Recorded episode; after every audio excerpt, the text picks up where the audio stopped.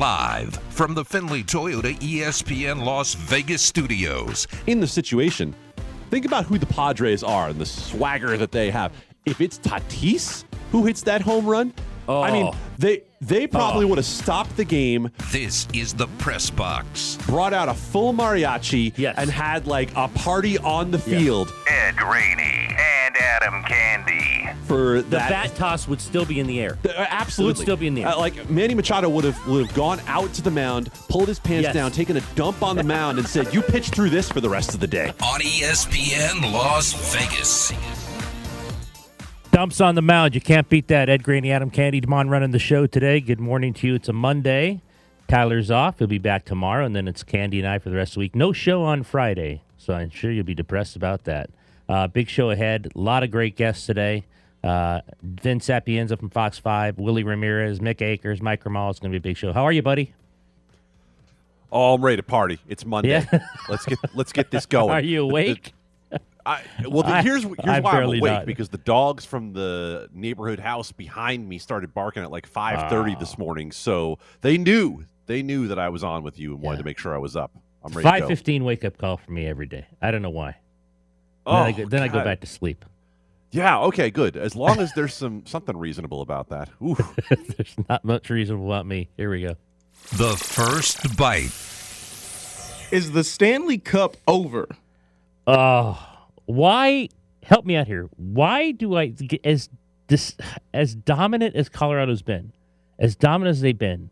Why do I not think it's over? Is it just because these guys have won two straight and they were down in other series and there's just something about them? Because man, you know as well as anyone watching those, especially the second game, they don't look like they're in the same world with the Colorado Avalanche. And I just I wanted to go back to Tampa Bay just to see, just to see for sure if this is it and the and the mini dynasty is over. I think you can keep in mind that for the Tampa Bay Lightning, it's looked like it's over a couple of times in the playoffs thus far, and they've managed to come back, but those were against different teams. Yeah. This Avalanche team was the Stanley Cup favorite uh, before the season, rightfully so. They were the Stanley Cup favorite before uh, two seasons ago and didn't uh, get through the Golden Knights.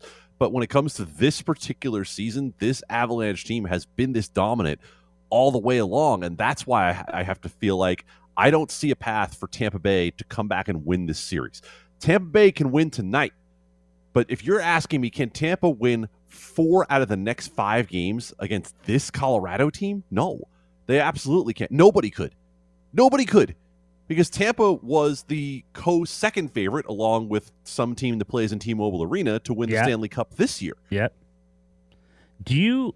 Is it more? Let me ask this: Is it more Colorado that Kucherov, Stamkos, Hedman, and now let's say Vasilevskiy aren't playing up to par? Are they? Is it? Is it just the speed? I mean, what what is going on here? Or do you put any blame on them that they haven't adjusted? Or here's the thing: Can you even adjust to that speed? Sixty to twenty-eight shot attempts advantage in Game Two. Sixty to twenty-eight. They never possessed the puck for very long, meaning Tampa. Uh, Landis Scott MacKinnon and, and Nichushkin uh, had didn't allow a shot attempt for 843 of even strength on ice time. That those numbers, and I know you know you're you're a numbers guy. You, you love the analytics and the numbers, but answer me this: I don't even know if the numbers matter anymore in this because they're just so dominant that you just look at five on five and special teams and all that that's going on here. I, I, I see these numbers and I'm like, okay, is it just the speed? I mean, they're just so they're just so much faster. It seems like. Well, I think that goes to what the big difference is in this series. And, and I'm going to make a comparison that I think for if you're not a hockey fan, if you're not someone who regularly watches and you just tuned in for the Stanley Cup final and you're kind of looking to try to understand all of this, I think what you have is a comparison to the NBA finals that is sort of like an improved Boston Celtics against the Golden State Warriors. You have a younger, faster, more talented team top to bottom against the old guard that's kind of trying to hold it together for another run here. And you talk about that speed.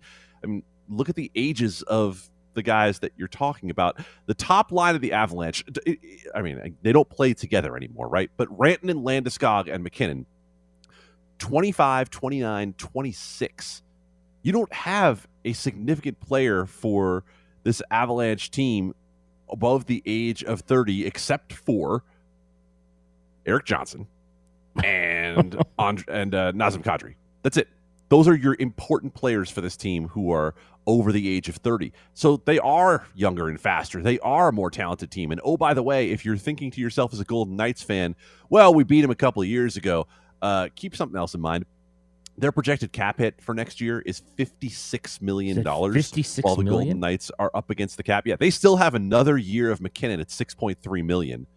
Now they have a lot of free agents to deal with this year, so that'll go up to a bigger number. Burakovsky, Cogliano, uh, whether they decide to keep Kadri, Nichushkin, etc. But their core is in place. This team is going to be here for a while. Uh, Tampa had been nine and two in Game Two since 2020. Always scored the first goal in that game. That hasn't happened here. And now I've got to ask you about uh, Andre Vasilevskiy. Uh, they'd never given up more than three goals in a game in Game Twos. When Vasilevskiy had a 938 save percentage in those games against Colorado in Game Two, he gave up seven goals, 774. I don't know if it's all on him and his his his uh, his teammates are saying uh, that it's not. This is Jon Cooper afterwards when asked why didn't you take him out. Listen, this is the playoffs and we're here to win hockey games. Vazzy gives us the best chance to win a hockey game and he's our guy. He's the best goalie in the world and we win together, we lose together. Even if I did replace try to replace him, I don't think he would have come out. That's what competitor he is and that's why he's the best. Uh, he hasn't looked the best yet, has he? No, he hasn't. And I think something else that has happened in this series is kind of hard to fathom, but the Tampa Bay Lightning just aren't getting any good scoring chances. That that's part of the problem here is the Tampa Bay Lightning. If you look at the high danger chances for in this series, they have nine total high danger chances. The Colorado Avalanche have twenty, and after a while, even the best goaltender in the world is going to crack over better than a two to one Right. high danger Right. chance advantage. And I think the other thing to keep in mind, and it's so hard to get our heads around this when it comes to hockey, the best goalie in the world for one series can be the worst goalie in the world. It's entirely possible. The range of outcomes when it comes to goalies is super, super wide. So I'm not worried about Andre Vasilevskiy. I'm worried about the entire Tampa Bay team because, Ed, you know I like nothing more than to go dig into the analytics numbers Absolutely. and come on here with a pocket protector full of Yes. here's why you're wrong Yes. right? And so I went in and I dug in Deep dive? on natural stat trick. I I I was lost in my own chonies. And here I come trying to find you some numbers and Oh, I every number I I, love it. look at every single number favors the Avalanche and in a big way. And so I thought to myself, well, let me go back and look at the, the Lightning against the Rangers and see if it was the same thing, right? Maybe maybe the Lightning are just a team that's outperforming the numbers. Uh no. No. Even when they lost the first two games, uh, the Tampa Bay Lightning still dominated Corsi for, so puck possession, shot attempts, uh, they dominated high danger chances. Like they they had the advantage over the Rangers in those two games They were and better. lost a couple of one goal games. Right. Uh, they had an opportunity in game one by sending that game to overtime to get themselves into this series. But at this point, yeah, they absolutely can win tonight. They're the betting favorite tonight. Uh, Are they the betting favorite? strip. They are not by a lot, but uh, when I looked last night at uh, Circa Sports, it was Lightning minus 107, Avalanche minus 103. So a slight Well, favorite. that's a slight favorite. But come on, think about the, what we just saw in Game Two, where they lost seven nothing. That's a lot of respect for Tampa going home, where they have won their last seven games in a row in the postseason. What's different this one? What's different about Colorado this time than other times? I think we watched it with Jordan's Bulls. I think we watched it with a lot of great teams that had to lose first. You, you, you've got to go in and go into the lab and figure out what what did we lose because of. And the Avalanche came back and looked at it, and I think they saw a team like the Golden Knights that was rolling three, four lines deep, and realized they just didn't have that because they've had this same defense core together for a couple of years, and they also improved their goaltending. Darcy Kuemper is better than uh, Philip Grubauer, even though Grubauer, you know, was uh, reputed to be pretty damn good. No, he was a, a product of the system more than Darcy Kuemper was. Right. So now we look at this team, and yes, they're they're without Nazem Kadri right now. They're without Andre Burakovsky. But even a guy like Nichushkin, who wasn't that great in Dallas, they've been able to plug into this system and be a lot better. So Ed, I think the fact that this Colorado team doesn't just beat you with one good top line anymore No. is huge, right? They broke up Yes. Landeskog, Rantanen, and MacKinnon, and now that's two lines of hurt for the other team. and th- they're as deep as he can be, right? I mean, th- I talked about what in terms of not allowing an ice uh, a shot on ice I mean, over eight over eight minutes with MacKinnon, but these third and fourth lines are playing really, really well in this series. Now they won't be with Burakovsky; he's not going to travel with the team to Tampa on Sunday after suffering an injury. Uh, how how how much does this hurt them? Because his availability for Game Three remains unknown. We know what he's done so far, but like you just said, you made the great point. The depth is so much as I don't know without Kadri and him. Uh, it makes. I mean, I'm sure it makes a difference, but does it make that much of a difference the way they're playing? I don't think it makes a difference because we only have at the most five games left in the season, right? What happens is if you ride your top guys too long, you start to see it over time, right? You start to see over time that they degrade and they wear down. You're not going to find that at this point of the season, right? The Lightning have played more games than the Colorado Avalanche have to this point, and as we just talked about, the Avalanche are younger. You're not going to wear down Nathan MacKinnon at this point of the year. If you have to play him more ice time than you have in the past, that's not going to cause Colorado a problem in the short term. So no, I'm not worried about uh, the fact that Burakovsky and Kadri aren't going to be in there. I look at the Avalanche and I say, what's going to happen now when they get to Tampa where Jon Cooper has last change, right? Because what we were seeing right. was Jared Bednar decided, yeah, my top line is better than your top line. And he was consistently sending the uh, line with Nathan MacKinnon out there against Stamkos and company, and the Avalanche were winning, as you just brought up the great stat about no shots on ice again, or Over shots on goal against. Yeah, I mean it's unbelievable. Uh, it's an unbelievable number, and then you know what the offensive skill is for those guys. The Tampa Bay Lightning can come back and win this series if this happens. Ooh. Are we sure that the Colorado team plane has already arrived in Tampa? Because I think they could win the series if Gary Bettman declares a forfeit because there is no way for the Avalanche to get to Tampa Bay. No, I, how can they win this series? Uh, I, I do think it has to do with injury, right? That's that's the only thing I could see because at this point, if they had stolen Game One, Ed, if they had gotten that overtime win, I would have said, yeah, sure, okay, maybe they can find a way to steal one more and play them to a draw over four more games, and then you've won four. You're now asking them to win four out of five against a team that was plus 475 to win the Stanley Cup at the beginning of the season, the clear favorite. They are the best team in hockey. They've been the best team in hockey. And for once, they're playing like the best team Yeah. in hockey. All right, good stuff there. We're off and running on a Monday. When we come back, we'll continue a little hockey talk. Guess what? Pete DeBoer, our friend, he has a new job. This is the Press Box with Ed Graney and Adam Candy. All right, back at it. Vince Sapienza of Fox 5 on at 7.30. Willie Pops Ramirez, 8.30. More guests come. We're going to have some prizes later in the show. You'll want to hear that, including Aces tickets to this week's game against Chicago. Four-pack in the fan zone.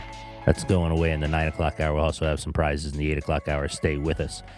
Peter DeBoer, set to become the next head coach of the Dallas Stars. Elliot Friedman reported first this morning. Pete DeBoer has a new job. Uh, we know he's relieved by the Knights on May 16th after they missed the playoffs for the first time in history. Pete was uh, also the head coach in San Jose, New Jersey, and Florida. So now he goes to Dallas. I'm happy for him, man. I just um, I, I wrote it. I was on record. I didn't think he should be fired by the Knights. Um, let me ask you this: this, and I, I'm really glad he got a job, but is it just me, or is it just the continuing uh, cycling of coaches through the NHL? The, we talked about this last week, Tyler and I, and you don't see a lot of like you know, even though uh, some promote from within, it seems in other sports they go outside more the, the fraternity or the family. And like I said, I'm overjoyed for Pete getting the job, so this has nothing to do with Pete. But it just seems like they they, they kind of cycle coaches through these jobs. Tortorella, um, Cassidy, um, all these guys now just have new jobs. Am, am I wrong about that, or is it they just they don't seem to go for newer newer guys?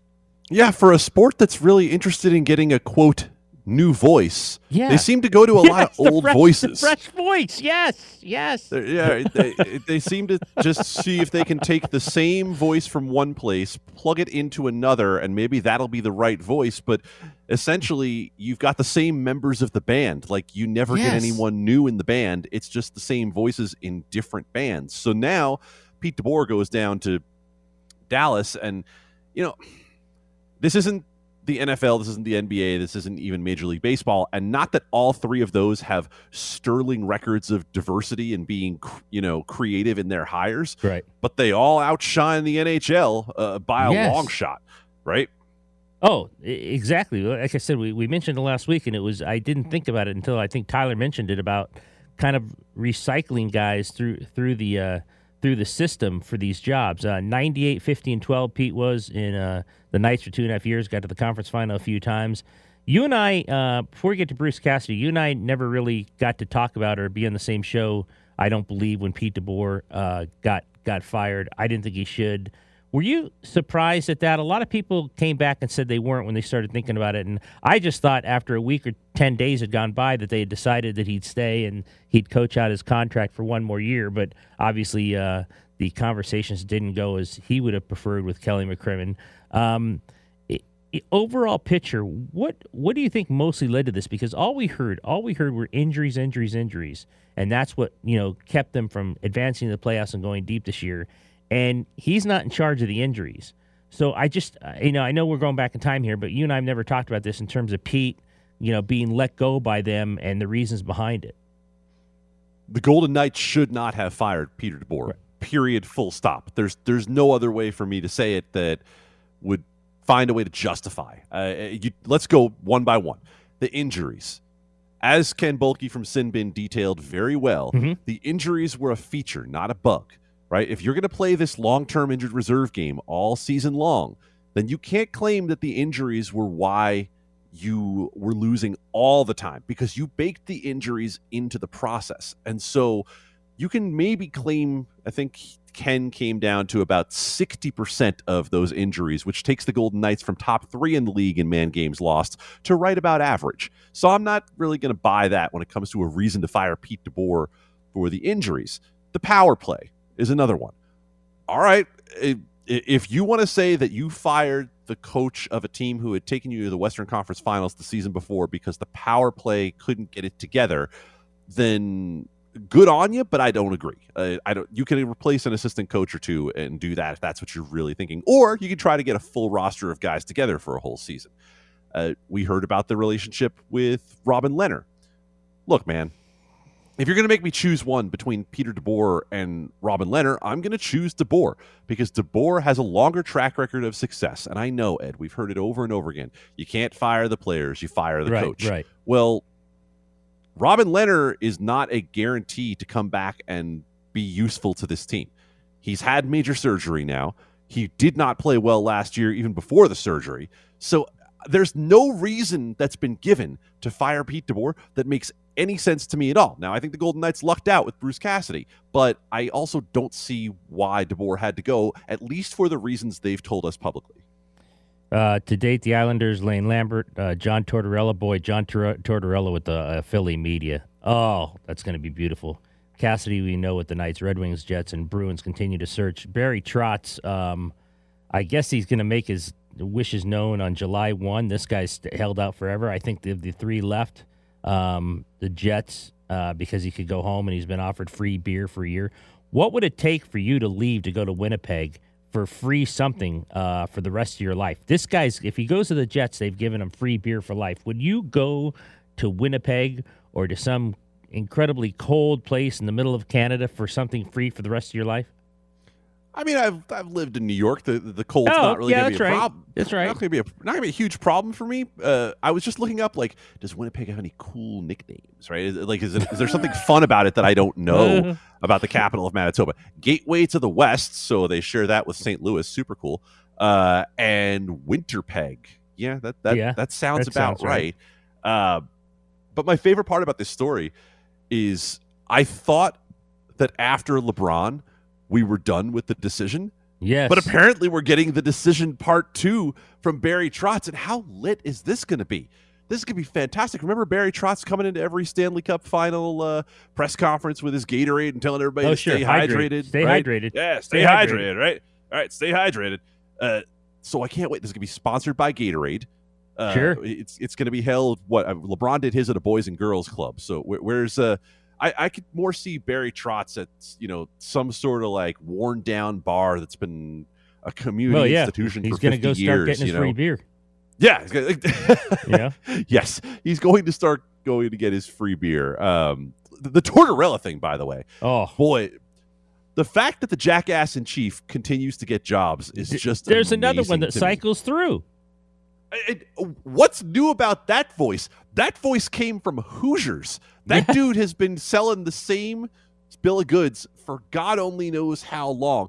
I look, I'm jaded when it comes to Tortorella. I'm a Devils fan. Uh, that Eastern Conference final where Pete DeBoer and the Devils beat uh, John Tortorella and the Rangers reminded me of uh, what a jerk that dude is. So you're right. Uh, to go back to the point from the beginning, we don't get any. What are we going to count Jay Woodcroft in Edmonton as a new No. voice, a guy who got promoted from He, got, within? he, he, he came from within. He's not fresh.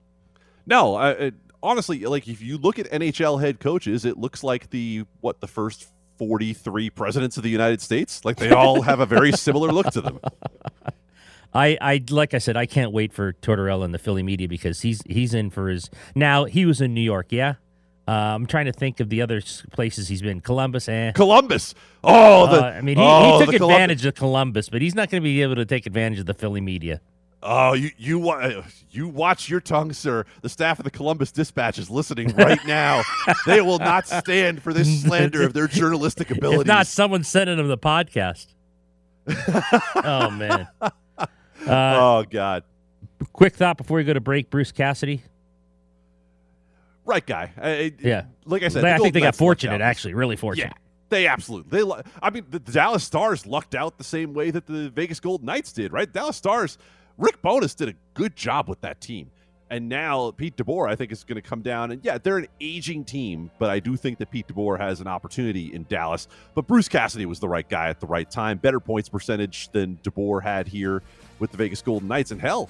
That was still a pretty good uh, points percentage in the first Yeah. place. You like how you like how open and honest he is in terms of the players. I don't know if you know that doesn't work all the time with young people, and that's why uh, I think Boston uh, he ran out of juice. But I- I think I think Mark Stone and others are going to want that. They need to get back to the playoffs, and they don't, they need to be told what's right and what's wrong. The rep is that he grates on younger players. So the Yes. question is going to be, how does he do with Jack Eichel? Right? That's it. And I think Jack Eichel will be fine. He's one of what four guys who have been a captain in the NHL at some point in their lives on this roster. I think he'll figure it out. All right, when we come back, it's Vince Sapienza. He is your uh, in, uh, incredible uh, Fox 5 reporter. I'm going to tell him that on the uh, way out. He's going to tell you what he thinks of Bruce Cassidy and the Vegas Golden Knights. Once again, we got Willie Ramirez at 8.30. Uh, Mick Akers is going to tell you if the A's are coming at 9.30. And Mike Grimala, this kid's going to give us some UNLV basketball at 9.30. Uh, he's also a mystery writer now. I don't know where that came from, but we'll talk to Mike Grimala at 9.30. But back with Vince Sapienza here on the press box. It's Ed and Adam on a Monday. You're in the press box with Ed Graney and Adam Candy. Joining us now from Fox 5, he's your Regional Murrow Award and five time Emmy winning Fox 5 sports anchor. Raiders, Knights, Athletics for UNLV, UFC, NASCAR, Aviators, Aces, Lights. Vince Sapienza. Boy, I love these Twitter uh, intros. What do you think? Five time Emmy winning? You got to like it. How are you, buddy? Is he there? Are you there? Eddie, Vince? what's happening? Not much. I just introduced you, gave gave the whole resume, gave the rundown from Fox 5 Vegas. I'm a big fan. Yeah. Hey, you know, this is the the first morning my kids did not wake me up. They decided to sleep in. So. Oh, you know, Adam, I asked him last week. I said, "What time do the kids get up?" He says like five thirty or six. I said, "Well, you're you're in at seven thirty, right?" He goes, "Yeah." This is the first time they should have let you. They, they should have let you sleep in yesterday for Father's Day. Oh, absolutely not. No, Uh, absolutely not. Nope. They needed uh, they needed breakfast, quick, fast, and in a hurry. should have made you breakfast. All right. Uh, when we were coming back, we I want to talk to you about the Golden Knights, and Adam's got some stuff as well. Uh, Bruce Cassidy. So let me ask you this, because last week the question was, you know, do you wait out Barry Trotz, and do you wait him out? And even if you don't think you're the leader, maybe, you do. Maybe Barry Trotz has intimated, hey, you're the leader in the clubhouse. How easy was it for them when Bruce Cassidy became available to say, see you later, Barry, if in fact they were even in on it with him? Yeah, I think. Yeah, I think Bruce Cassidy name pops up, and I think he automatically moves to number one on the list. I think uh, Barry Trotz obviously is the big fish, Stanley Cup winner, biggest resume, you know, all the wins, all that stuff. But Bruce Cassidy instantly became the guy for the Golden Knights. Um, yeah, I, I just I, I think he he has the you know when they talk about a new voice, that's the voice. That I mean, a, a younger-ish voice that that can that can light the fire under the guys, and a guy who's dealt with veteran superstars in a in a hotbed market that knows how to press the buttons, and I think that's what this team needs. What were your first impressions from hearing Bruce at the introductory press conference, Vince? I mean, it's it's one of those things. It's kind of hard not to be impressed with a coach at an introductory press conference. you know, they they say all the right things, especially you know coming off of firing. You hear the GM say what this team needs, and all of a sudden that coach comes in and says, "Hey, th- this is what we're going to do." So I, I thought he was impressive. I also thought he was very sincere, but he was also very real. He didn't seem like he was coming off trying to sell himself to the city, to the market. This is a guy who's very confident in his abilities. This is a guy who understands, uh, again, how to press the buttons with with big name guys and, and get the most out of those guys. I think you saw it with the with the Bergerons and the Marchands and and even the the Pastrnaks, who's I guess the quote unquote younger uh, of the superstars, the Charlie McAvoys over in Boston. I think you saw what he commands in terms of structure because Boston is one of the hardest teams to play against. You can ask any NHL coach how difficult it is to play that team. And it's not because of the mystique of being an original six or being an East Coast team. It's because of how structured they are defensively. And I think he said it numerous and multiple times talking about how, yeah, you want to play great defensively, but you want to play with it for a purpose, getting the puck and going back on the attack. I think he knows what he has in this roster in terms of the talent offensively, but it all starts on the defense and and you know making their way back up the ice. Because how many times did we see, especially last season, and again injuries, you know, not forthcoming. It, it just it didn't look like the same team. And when you go back to year one, Golden Knights, it was a relentless pursuit of the puck for the Golden Knights, whether they had it or not. They were constantly in motion. I mean, we're seeing it to a even bigger degree in the Stanley Cup final with Colorado, the way the Avalanche just move up and down the ice. Now, are, are the Golden Knights going to look like that? Absolutely not. But I think the, the structure defensively and the way they move up and down the ice is going to look completely different than what we've seen uh, in the last couple of years. Okay, so to you, to you, is that the most important thing? Because if they do everything that Bruce Cassidy said, they're not losing a game next year. I mean, it's we do this, so we do this, so we do this, we got that. We're not losing a game next year. They'll go undefeated and win the Stanley Cup. So, what in your mind is it? The, is it special teams? He, he's got a very good power play. His numbers and metrics in pretty much every uh, every category have been top five at the worst top 10 regular season. We know he hasn't had great success in the postseason, went to one cup final, but then he was bounced in the first or second round. So take us through what you really think are the most important aspects of what he said for them to be good, because they're not going to do everything he said, because like I said, if they're good at everything, they might not lose. Yeah, it'd be great to see an 82 0 season. Well, we'd have something to talk about. That, that'd be something to talk about there. Uh, no, I think it all comes down to special teams. Uh, it was a big part of his press conference. It was a big part of GM Kelly McCrimmon's uh, post-season exit interviews. It was it was a big sticking point when he was talking about the firing of Pete DeBoer, and it was another big sticking point when he introduced Bruce Cassidy. I mean, this guy's special teams in both the penalty kill and power play are have been in the tops in the league for the last six years, and I don't think that's a coincidence. Uh, and if you say, well, you know, he had a he had a great team in Boston. Well, this is pretty pretty damn good team here in Vegas to be able to to replicate that kind of success. I think it all comes down to that. Uh, I'm I'm no mathematician here, Eddie and Adam, but like when when you look at the power play and you look how bad it was, uh, I mean, you talk about you know maybe ten to fifteen to twenty five more power play goals just over the course of a season and all of a sudden that was a that was a playoff team, the Golden Knights. I mean, you're just a few points out of it. You're just a, a few wins away. You're, you're talking power play is is crucial. I mean, you heard Mark Stone the other day in another interview talk about if their power play was even close to average the last couple seasons, this Golden Knights team probably played in a couple more conference final or even Stanley Cup final. So I, I think it's not just uh, you know the outside looking in saying, hey, special teams need to get fixed. The Golden Knights players have been saying it and have banging their heads against the wall for the past two seasons that this power play, the special teams need to get better. They try to fix it midseason. They try to get new assistant coaches running it with Ryan Craig midway this past year. Nothing seemed to work.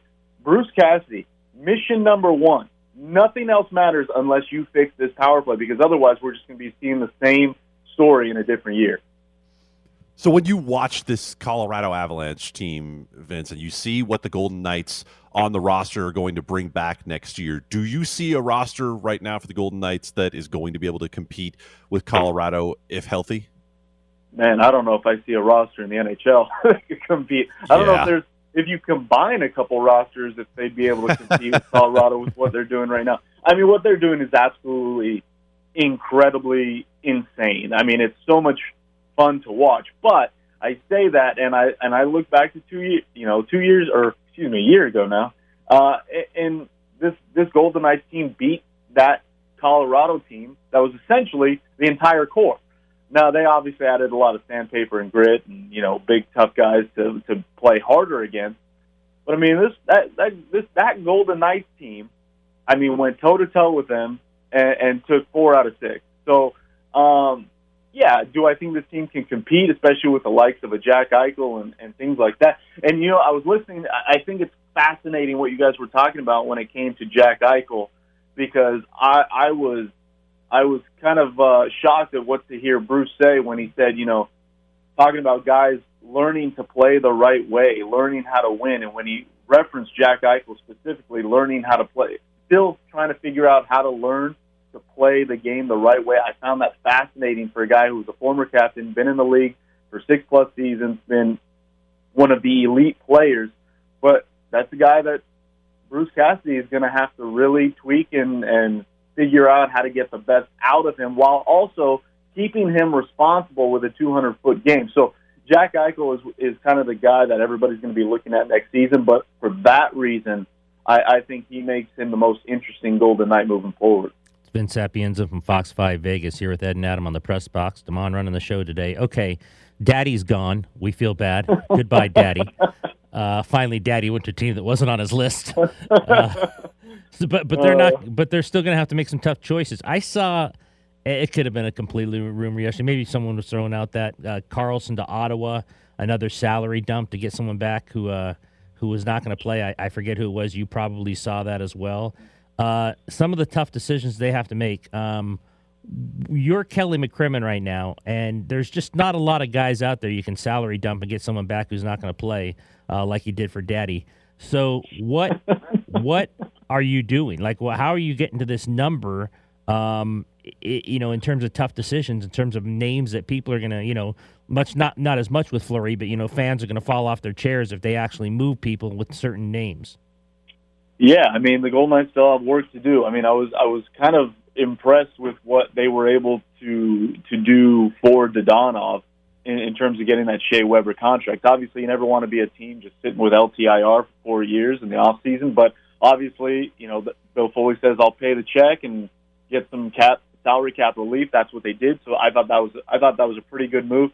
Uh, yeah, I saw the William Karlsson rumors to Ottawa. I think the other player involved would have been Colin White. I just don't know how that helps Vegas, other than uh, the salary cap that just makes them weaker at a position that for five years they were trying to get stronger at at the center position. I think you look at William Karlsson. I just think that's the guy who's going to flourish under Bruce Cassidy. I mean, you look what what Bruce Cassidy was able to do with Erik Haula late in the second half last year in Boston. Another former Golden Knight. He's able to make him essentially a point per game player over the past, over the last 40, 40 plus games. So to see what he could do with with a William Karlsson, I, I that excites me. And and I, I know everybody wants to go back to year one Karlsson with the 43 goals, but I think William Karlsson. I mean, when you when you're comparing him to what he is now, I mean, you look at what Phillip Danault did in Montreal, what he did this past season in, in LA. He's kind of a shutdown third line center who can chip in offense and play you know, on the second power play and things like that. I think that's kind of what William Karlsson is. I hate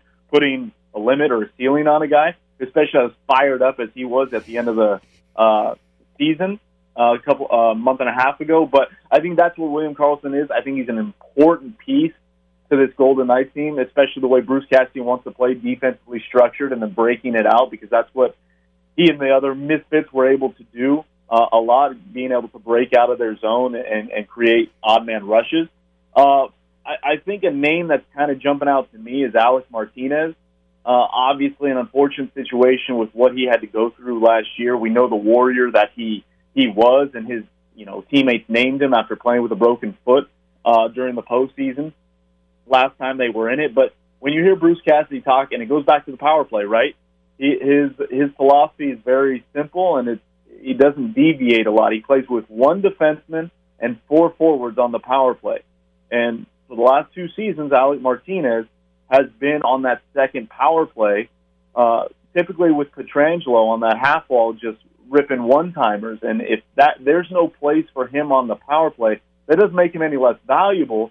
But I mean, then you're paying you know five plus million for a guy just to block shots game in and game out. And for a guy who's you know in his you know mid thirties, he's blocked a lot of shots, a lot of wear and tear. His game just obviously, even when he was back, it, it took him a while to get even close to what he was the year prior. He's a guy that I think they might look at to say, hey, um, especially if they want to try and keep Nick Hague in the fold. Zach Whitecloud is signed long term. Pietrangelo and Skjei are your horses running running back there. So um, I think they really liked what Ben Hutton did, signing him to that extension. So Alec Martinez is kind of the guy I'm looking at to see if, if he's the next guy on the move, even before William Karlsson. Terrific stuff, stuff there. He is Vince Sapienza. Follow him on Twitter at Vince Sapienza. He's your Fox 5 Vegas reporter. Thank you, buddy. It was great stuff. Thanks, guys. Have a Take good care. one. What do you think about that, Alec Martinez? You can, but I think you're also signaling a shift in how you want to play if if uh, you take Alex Mar- Alec Martinez out of the equation just because of the fact that he's sort of been the heartbeat defensively of that defense core.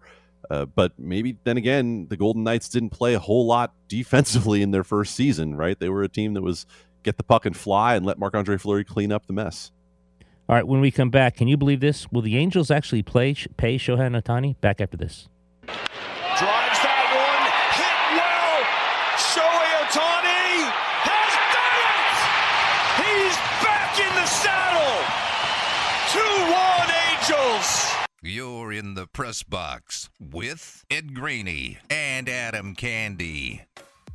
All right, tickets this hour to Morrissey. You'll want to hear that. Tickets this hour on the 8:45 time time span. We're going to give you tickets to Morrissey next hour, the nine o'clock hour.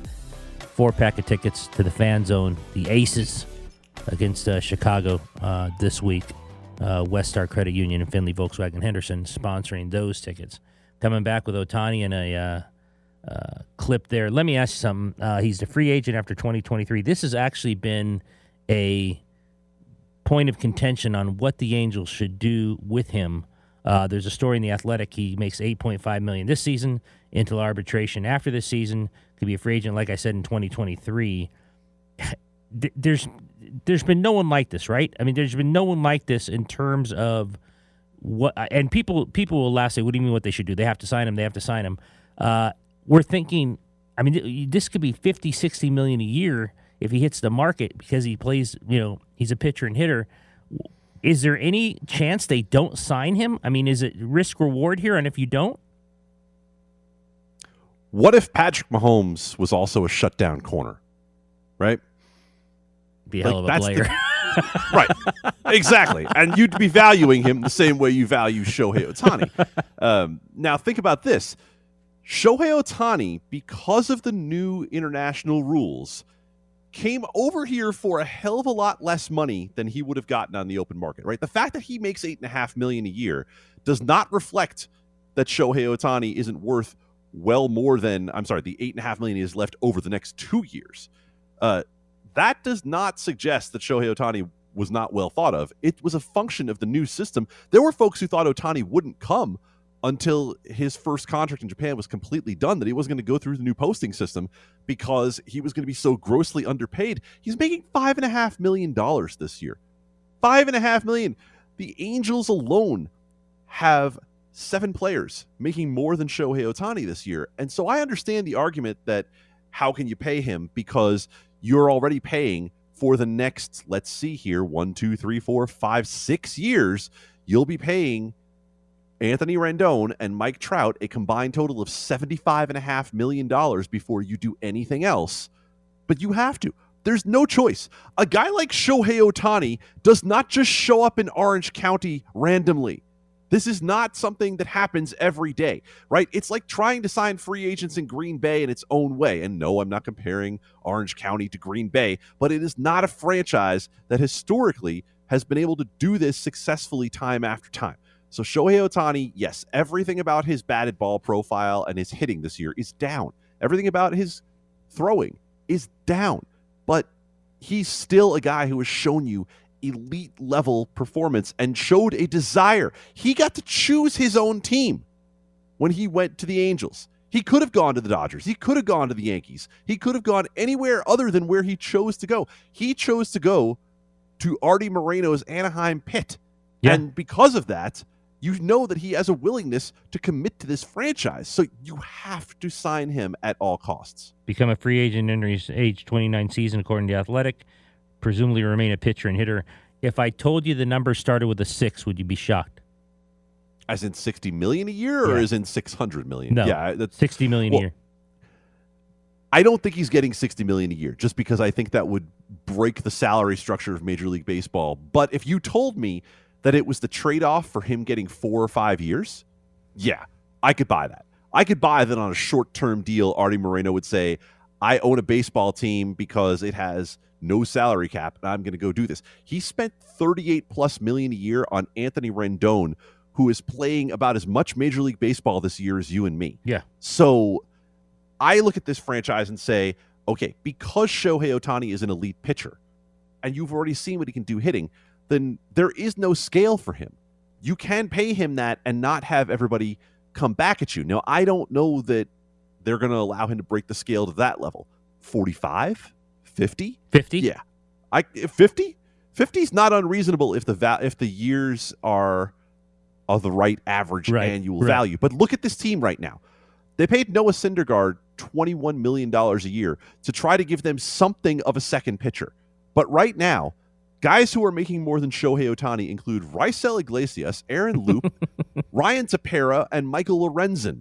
So if you're Shohei Ohtani, you just walk into Arte Moreno's office, you point to that and say, uh, all these guys together could not hold my bat.